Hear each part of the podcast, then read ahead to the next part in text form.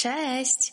Z tej strony Dorota Traczek, a Ty słuchasz podcastu o rozsądnym podejściu do zdrowego odżywiania. Dieta? To tylko dieta. Zapraszam na dzisiejszy odcinek z serii W krzywym zwierciadle poświęconej zaburzeniom odżywiania.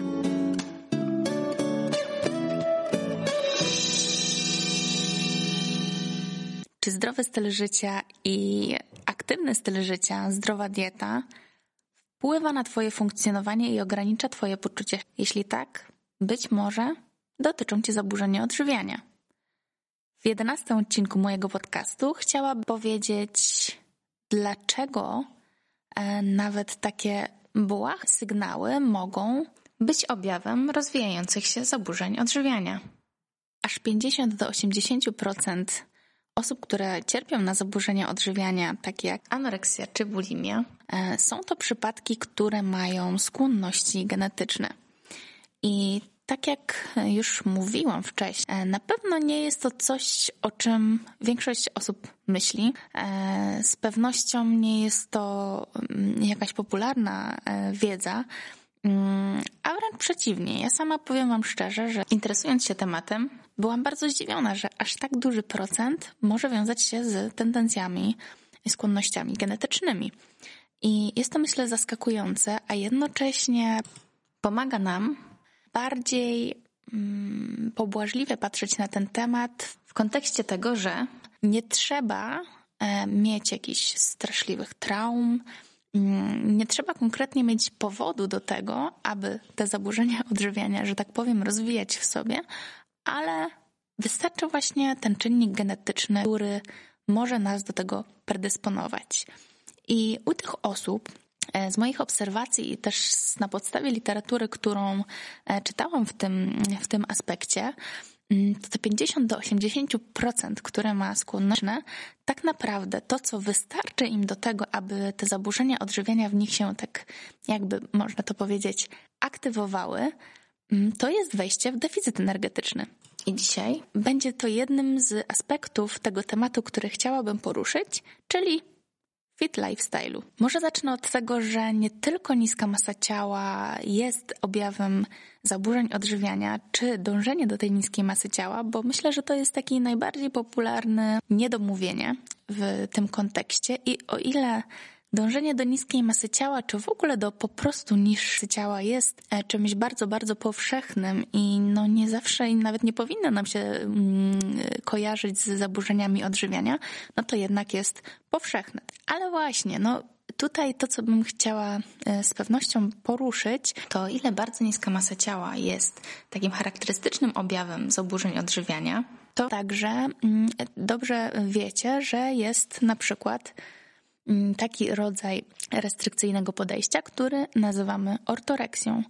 Ortoreksja jest to po prostu e, zaburzenie odżywiania polegające na takim nieskazitelnie czystym jedzeniu.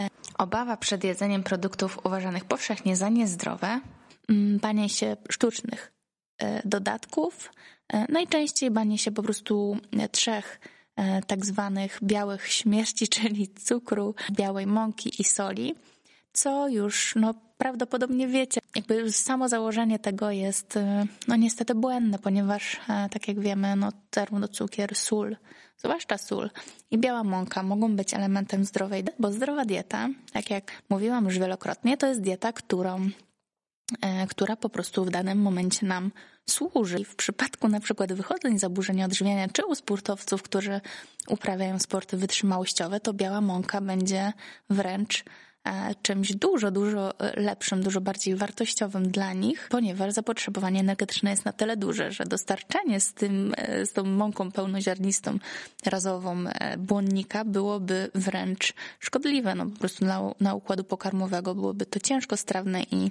mogłoby powodować wzdęcia, mogłoby powodować zaparcie z układu pokarmowego, który powiedziałby po prostu, że tego błonnika jest zbyt dużo. Ale tak jak zaczęłam od ortoreksji, to po prostu chciałabym przejść do takiego e, większego konkretu, czyli, czyli tego tematu, do którego właściwie zmierzam. Zdrowy styl życia, czy inaczej mówiąc fit lifestyle, tak z angielskiego, jest dookoła nas. Powiem wam, że nagrałam 30 kolejne minut podcastu wyjęłam głowę z mojego, z mojej bazy i okazało się, że się nie nagrało, więc wybaczcie mi, jeżeli zostaniecie tu chaos, ale po prostu to jest trochę deprymujące. No ale nic, obiecałam, że nagram sobie dzisiaj, więc nagrywam. Okej, okay. w każdym razie przejdę od razu do konkretów, które gdzieś tam mi wyszły podczas tego, co już mówiłam. Czyli tak naprawdę warto odpowiedzieć sobie, czym różni się fit lifestyle, zdrowy styl życia, od stylu życia, które jest już zbyt zdrowe, za bardzo zdrowe, wręcz powiedziałabym szkodliwe. Bo za bardzo zdrowe to jest, to jest takie zdrowie pojmowane jest w bardzo, bardzo różny sposób, plus bardzo niekonkretny, jeżeli chodzi o na przykład zdrowy pokarm. Czym jest zdrowy pokarm? Tak, dla każdego tak naprawdę co innego jest dobre w danym czasie. Więc e, o ile samo zjawisko zainteresowania zdrowym stylem życia jest bardzo dobre i e, łączy się zarówno z tym, że mamy większą dostępność do produktów o niskiej przetworzoności, e, produktów po prostu uważanych powszechnie jako zdrowe i te produkty o wysokiej wartości odżywczej, o dosyć dużej zawartości składników mineralnych i witamin są powszechnie dostępne w dyskontach. Ja też pamiętam jeszcze ten okres, w którym e, wszędzie w, w sklepach nie było czegoś takiego jak na przykład razowy makaron. I o ile teraz sama tego razowego makaronu nie ruszam, nie jem, ponieważ nie toleruję dobrze dużej ilości błonnika, to to jest taki jeden z wielu przykładów, że dostępność produktów o niskiej przetworzoności, o na przykład takiej bardzo o składzie zbliżonym do składu zupełnie naturalnego, ale naturalnego rozumianego jako nisko przetworzonego, czyli bliżej na przykład ziarna, pszenicy, tak, e, są powszechnie dostępne i jest to super zjawisko. Super zjawiskiem jest też to, że w knajpach mamy więcej zwracania uwagi na to, czy produkty są smażone w głębokim tłuszczu, czy mają panierki, czy nie. Jest na pewno większa dostępność produktów które zwyczajnie mają niższy wpływ na rozwój różnych chorób, na przykład cywilizacyjnych. I ta świadomość, zwiększenie tej świadomości e, będzie z pewnością korzystnie wpływała na zachowanie ludzi. Tylko, że moim zdaniem jednym z głównych minusów mm, tego promowania świadomości e, o tym, jak zdrowa dieta jest dla nas ważna, jak zwracanie uwagi na jedzenie jest ważne i na aktywność fizyczną, jest to, że większość portali, i właśnie nie wiem, czy to już mi się nagrało, czy nie, ale będę mówiła jeszcze raz, większość, większość portali e, przedstawia zdrową dietę jako dietę redukcyjną. Zauważyliście to? Dieta redukcyjna, czyli dieta przykładowo rano jakiś tam musli, jogurt, jakiś owoc, czyli mało białka, w sumie same węglowodany, mało kalorii. E, dalej jakaś sałatka, jakiś tam obiad na przykład bez węglowodanów e, i na kolację też jakiś tam nabiał tylko i warzywa. Czyli generalnie no dietę raczej się promuje dietę niskokaloryczną. Zresztą no, to niedaleko szukać, no wystarczy wejść w jakiś jakieś portale właśnie promujące zdrowe, e, zdrową kuchnię i tam zawsze będą, e, zawsze się spotkacie z artykułami na niskokaloryczne przekąski. Tylko, że mnóstwo osób spożywa tych kalorii zbyt mało. I zobaczcie, że jeżeli mamy osobę, która postanawia zainteresować się bardziej zdrowym, aktywnym stylem życia, a na przykład ma tą genetyczną, o której wspominałam już, genetyczną tendencję do zaburzeń odżywiania, czy do bulimii lub anoreksji, to ona nawet nie musi mieć super niskiej masy ciała, aby wykształcić w sobie schematyczne działanie, dokładnie takie jak mają osoby z anoreksją. I powiem Wam o co chodzi, bo e, u tych osób e, takim czynnikiem aktywującym będzie deficyt energetyczny, czyli wystarczy, że zaczną się interesować zdrowym żywieniem i zmienią swoje zwyczajowe posiłki na posiłki niskoenergetyczne niskokaloryczne, bo stwierdzą, że te posiłki są zdrowsze.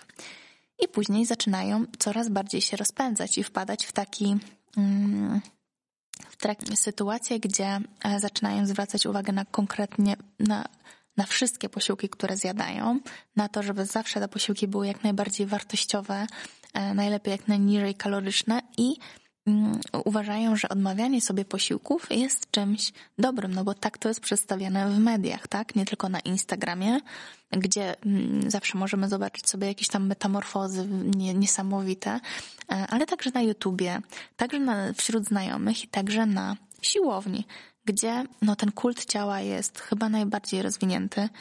Zresztą powiem wam, że mhm, ja prywatnie chodzę na siłkę czasami, ale jak tam chodzę, no po prostu może to jest zależne oczywiście od siłowni, na której jestem, ale tam jednak no, widzę po prostu, jakby to był wybieg jakiś, że każda po prostu tak y, bardzo się koncentruje na swoim ciele i to nie chodzi do końca zawsze o, o, o to, czy jesteśmy sprawni, czy, czy zdrowi, ale bardziej jak po prostu wyglądamy i jak bardzo jest to e, jak to jest ważne, no bo zobaczcie sylwetkowej, no wszystko się skupia na sylwetce i oczywiście Dużo osób mówi, że no ogrom, o, o, ogrom pracy włożonej w ciało, że, że to jest po prostu e, budowanie sylwetki i tak dalej, i tak dalej, olbrzymie skupienie na tym. No to tak, tylko że jaki procent, jaki odsetek e, tych osób cierpi na zaburzenia odżywiania? I to jest poważne pytanie. E, I to, do czego zmierzam w tym odcinku, to jest odpowiedź na kilka pytań, które mogą nam pomóc e, zrozumieć, czy moje podejście do żywienia to jest po prostu zdrowe żywienie, czy? E, to poszło troszeczkę za daleko i mogę uznać, że do zaburzeń odżywiania i uwaga, nawet jeżeli nie ograniczam mocno kalorii, nawet jeżeli moja masa ciała jest w normie, mam nadwagę lub otyłość, i no niezależnie po prostu od tych fizycznych czynników, po prostu pytanie, co my mamy w głowie w stosunku, w odniesieniu do tego. I warto sobie w tym momencie odpowiedzieć na takie pytania. Tak? Czy ja słucham swojego organizmu? Myślę, że to jest pytanie kluczowe w tym zagadnieniu, ponieważ w momencie, kiedy zmieniamy dietę i pójdzie to zbyt mocno, to jest taka tendencja do tego, że my wiemy lepiej niż nasz organizm niż nasze hormony, z którymi absolutnie nigdy, nigdy nie wygramy. I e, o tym też będę mówiła w jednym, w jednym takim, w jednej takiej pogadance, ale powiem wam o tym wszystkim na Instagramie, kiedy i gdzie i jak. E, ale tak, ale faktycznie niesłuchanie swojego organizmu, no to już znaczy, że albo jesteśmy na restrykcyjnej diecie raz na jakiś czas. Jeżeli nie mamy zaburzeń odżywiania, jest to ok, albo mamy niezdrowe podejście do tematu. I na czym to może polegać? Na przykład, zrobiłem już cztery treningi w tym tygodniu, albo trzy, też dwa, e, i na przykład jest piątek wieczór, i w ten piątek wieczór ja mam po prostu brak energii. Nie chce mi się totalnie iść na trening. Jestem zmęczona po całym tygodniu i myśl o treningu wywołuje we mnie po prostu reakcję stresową. Czuję, że muszę się do niego zmusić, bo no, czuję się źle. I wiem, że to jest jedna z tych mm, rzeczy, że jestem po prostu leniwy i że po tym treningu poczuję się lepiej, bo czuję, że po prostu jestem rozwalona po całym tygodniu, dosyć, mam ochotę zostać w domu, zjeść coś dobrego i patrzeć sobie na serial. I pytanie, co ja? Jeden, zmuszam się pomimo to, że wiem, że jeszcze moje mięśnie nie odpoczęły totalnie, jestem zmęczona, za mało jadłam i wiem, że po prostu to mi nie przyniesie nic dobrego. Odpuszczam to samo, gdybym zadała pytanie, czy raz na tydzień, czy dwa razy w tygodniu mam ochotę na żelki, wczoraj akurat miałam i je zjadłam, e, czy pozwolę sobie na to, czy nie, bo móc 100% zdrową dietę i jeżeli wyjdę poza tym, poza to, to będę po prostu czuła, że jem niezdrowo. Bo jeżeli odpowiedziałabym, że jem niezdrowo, bo raz zjadłam coś, co nie należy do, nie wpisuje się w kanon super zdrowych produktów, to znaczy, że coś jest nie halo. Powszechnie, tak? To, to nie są jakieś nie wiadomo jakie mm, objawy, które wydają nam się jakieś niestworzone z kosmosu, bo wielu z nas tego doświadcza. Kolejne pytanie brzmi, czy ja mam dystans do tego? Czy mam ale, czy jestem elastyczny i spontaniczny? Bo jeżeli jestem spontaniczny, to mogę zrezygnować nawet z posiłku, który sobie przygotowałem, zostawić go na jutro i iść ze znajomymi na pizzę, tak? Czy burgera, czy cokolwiek zaproponują, bez myślenia o tym, że Boże, teraz nie będę wiedział, ile zjem i nie będę wiedział, jak to wpisać i w ogóle moja dieta już runie. czyli takie myślenie mm, bardzo mm, nasycone strachem i e, niepokojem związanym z dietą i z tym, co się z nami stanie. Czyli też brak dystansu do tego, że ten jeden posiłek wpłynie znacząco na nasze zdrowie, znacząco się ono pogorszy. Nie daj Boże, jeszcze gluten po prostu nam e, spowoduje mgłę mózgową i totalnie już odlecimy, tak? Um, oczywiście trochę żartuję i trochę używam takich sformułowań nie są dosadnych, ale, e, ale, ale no to są takie gdzieś tam objawy, które, które mogą się pojawić po prostu w głowie osoby, która nawet nie możemy powiedzieć, że jeszcze ma jakieś konkretne burzenia, ale ma na pewno tendencję do tego i pojawiają się po prostu negatywne emocje związane z wyjściem poza schemat dietetyczno-treningowy. E, najważniejsze pytanie jednak, bardzo ogólne i myślę, że nie wiem, czy najbardziej pomocne, ale raczej takie bardziej konkretne pytania będą nam bardziej służyły.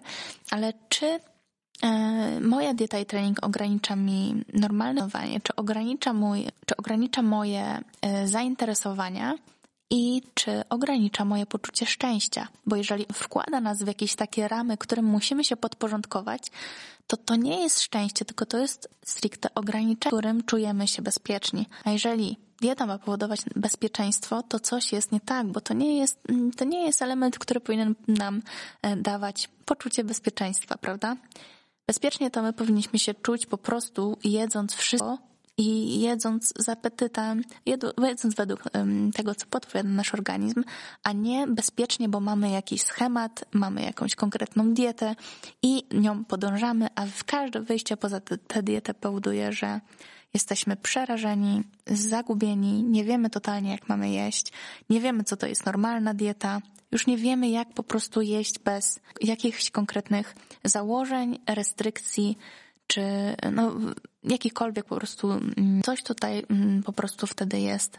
Nie, powiem wam, że w tym pierwszym e, gadaniu jeszcze gadałam ponad 10 minut o tym e, i, i poruszyłam tam jeszcze jakiś i z racji tego, że myślę, że jest to mm, zjawisko, to e, zrobimy sobie może taki mały eksperyment, ale może eksperyment, a raczej nie eksperyment, tylko dam wam takie zadania na dzisiaj, bo jeżeli mnie słuchacie, to z pewnością przyznacie mi, że zdrowy styl życia jest niesamowicie popularny jest powszechny, zresztą wy też się tym interesujecie, dlatego mnie słuchacie, tak? Jak gadam tutaj e, pod, pod kocem w mojej bazie. Mm, I, e, I może zróbmy sobie taki teścik, który da nam odpowiedź, czy powinienem bardziej skupić się na tym. Mm, I nie chodzi o to, że ja chcę wam wmawiać teraz, że wy macie anoreksję, bulimię, anoreksję atypową i tak dalej, i tak dalej, ale żeby pomóc wam zbudować takie bardziej zdrowe podejście do odżywiania. To jest tak naprawdę mój cel. Raz, że tego podcastu, żeby zwiększyć świadomość dotyczącą zaburzeń odżywiania, jak one są powszechne, co też pokazuje po prostu wyświetlenia tego podcastu, plus e, wszystkie Wasze wiadomości do mnie. E, a po drugie, mm, pokazanie, że życie to nie jest ciągle jedzenie super pełnoziarnistych produktów, super eko, bio e, warzywek i idealnie zbilansowanych posiłków, tylko jest to jedzenie spontaniczne, często spontaniczne, jedzenie na luzie, bazowanie na prostych, e, zdrowych produktach, ale też wszystkie te odstępstwa. Ja zawsze mówię, że to jest e, no to jest nieodzowny element i wiem, że dużo osób powie, że no ale ja nie lubię jeść zdrowo, e, znaczy nie, ale ja nie lubię jeść mm, rzeczy przetworzonych. No tak, tylko że później pojawiają się święta, o których nie pomówię za tydzień, zresztą chcieliście na Instagramie taki odcinek, jeżeli mnie e, obserwujecie tam, to zawsze pamiętajcie, żeby głosować w tych wszystkich ankietkach, które robię, bo one są po to, aby odpowiadać na Wasze potrzeby. Mm, a później pojawiają się właśnie święta i już pojawiają się takie e, obawy, czyli co ja tam będę jadł, tam właściwie nie będzie zdrowego jedzenia dla mnie, bo każdy wiadomo, że te zdrowe produkty definiuje po swojemu. I uwaga, daję Wam zadanka. Takie dotyczące bezpośrednio Was.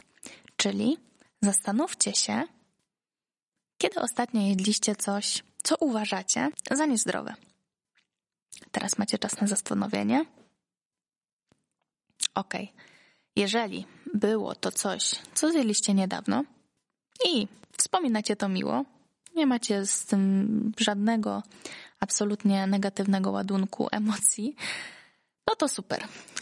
Mm, jedzenie produktów niezdrowych powoduje jakiś taki dyskomforcik, coś nieprzyjemnego was e, kuje i powoduje, że gdzieś tam kojarzycie to na przykład z czymś, co was tuczy, po czym e, na przykład czujecie się źle, ale źle psychicznie w takim sensie, że wyszliście poza swoją zdrową dietę i czujecie się z tym po prostu dziwnie, nieswojo, niewłaściwie, jakby coś tak. I jeżeli czujecie takie ukucie, to zadanie polega na tym, aby do przyszłego podcastu, czyli do niedzieli wieczór albo do poniedziałku rano, abyście coś niezdrowego zjedli.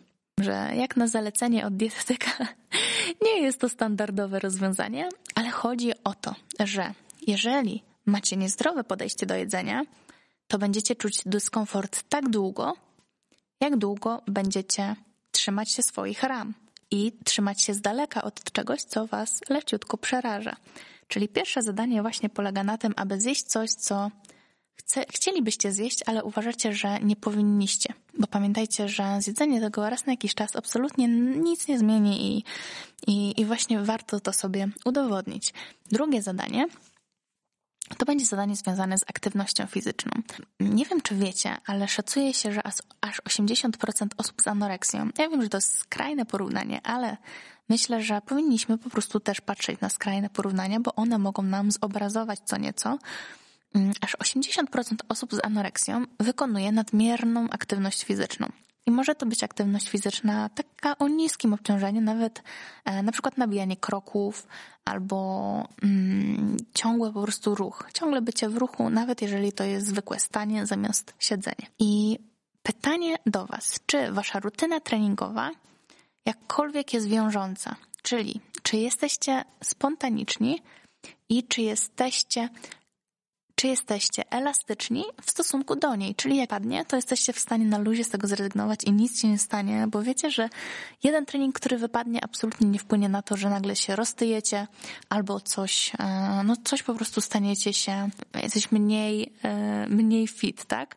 Bo wiele osób z moich obserwacji, zresztą ja też kiedyś miałam takie podejście, że jak nie zrobię jakiegoś treningu, to będę czuła po prostu, że nie jestem wysportowana gdzie no, logiczna osoba, która patrzy z dystansem, wie, że odpuszczenie jednego treningu absolutnie nic, nic, nic nie zmieni. Więc e, jeżeli to też wbuduje, to po prostu zrezygnujcie z jednego treningu i zobaczcie, jak się będziecie czuli. Jeżeli będzie budowało to was lęk, to nie znaczy, że następnym razem nie macie z niego zrezygnować, tylko że warto zacząć pracować nad tym, żeby mieć do tego zdrowe podejście, żeby nie, żeby nie dochodziło do sytuacji, w których rezygnujecie z na przykład spotkania z bliskim albo spotkania z jakimś przyjacielem, którego dawno nie było w waszym mieście, bo musicie wykonać trening. To jest tak jakby no, zakładanie liny y, zaciskowej na szyję, tak? Jeżeli, jeżeli wplątujemy się w te wszystkie schemaciki, schematy, E, więc to było drugie zadanie. A trzecie zadanie to jest zadanie już bezpośrednio po prostu takie, abyście do mnie napisali też o tym, e, czyli i dzięki temu, dzięki odpowiedziom, które mi nadeślecie, będę mogła e, nagrać kolejny odcinek, bo tak jak już wcześniej wspominałam między słowami, w przyszłym tygodniu nagrywam odcinek dotyczący świąt. Świąt, ale nie tylko takiego podejścia typowo dietetycznego, czyli co zrobić, aby nie przytyć, bo to jest już po prostu temat, który się przewija od lat i ja oczywiście takich tematów już nie będę, nie będę dłubać. Tam gdzieś na newsletterze wyślę oczywiście poradnik, jak na luzie przeżyć te święta, żeby się nie spinać nad tym zbyt mocno, ale chcę zrobić taki odcinek stricte przeznaczony dla Was, dla osób, które wiedzą, że to podejście do żywienia nie jest takie stuprocentowo czyste e, i które też e, traktują święta jako wyzwanie, bo no właśnie, i to jest pytanie, pytanie do Was. Jakie wyzwania czekają Was w święta?